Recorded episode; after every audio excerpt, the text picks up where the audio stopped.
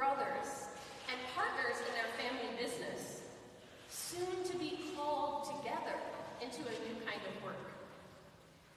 And that is what first struck me as I read the story this week. Andrew and Simon were called together into this new life of discipleship. So often, the call to follow Jesus is portrayed as a solitary thing, an individual responsibility. But several times in Scripture, we see whole families turning to new life in Christ. It's just another clue that the life of discipleship is a life of relationship. It's never the solitary thing that our American brains demand it to be. And we live this out at St. Andrews in so many big and small ways. We live out our commitment to being in relationship with one another when every Sunday we are led in prayer and worship by our music team. Have you noticed how it has grown? Have you noticed how it is truly intergenerational? From Hans singing with his baby on his knee, to our five-year-old strumming a guitar, sometimes very loudly, to an elder in our community who often plays the recorder. That is a sign of our community's commitment to val- valuing relationship over perfection. And that is a huge, huge thing. Not many church musicians would spend time making copies of the music for people who might not show up, and leaving chairs open every single Sunday so that anyone can come in and play and make music, even if they come into the service late. Katie creates a shame-free space for making music in church, and that is no small thing. That is healing.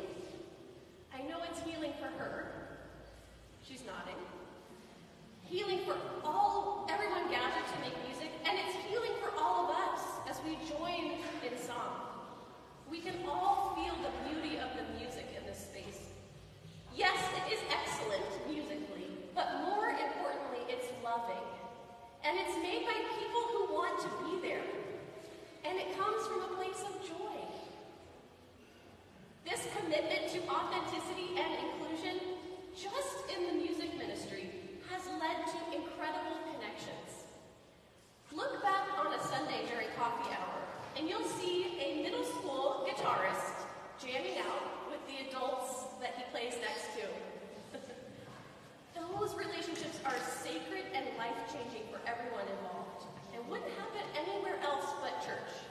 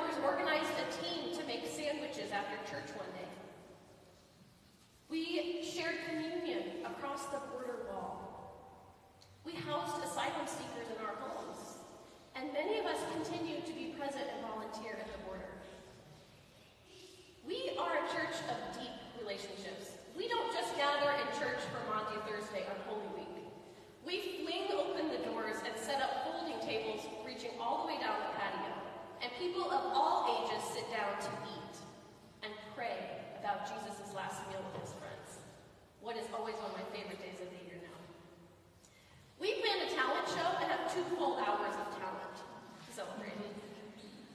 And if we're looking for a sign that this church is all about relationship, we can find it that night in the fall when my five-year-old felt loved enough by all of you to get up in front of all of you and show his talent, which was hopping on one foot for a really long